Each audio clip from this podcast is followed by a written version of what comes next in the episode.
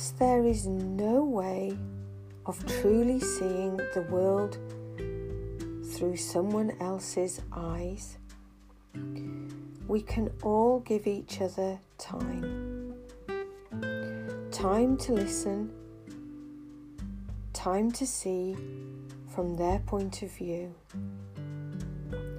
Whose perspective will you take time to listen to today?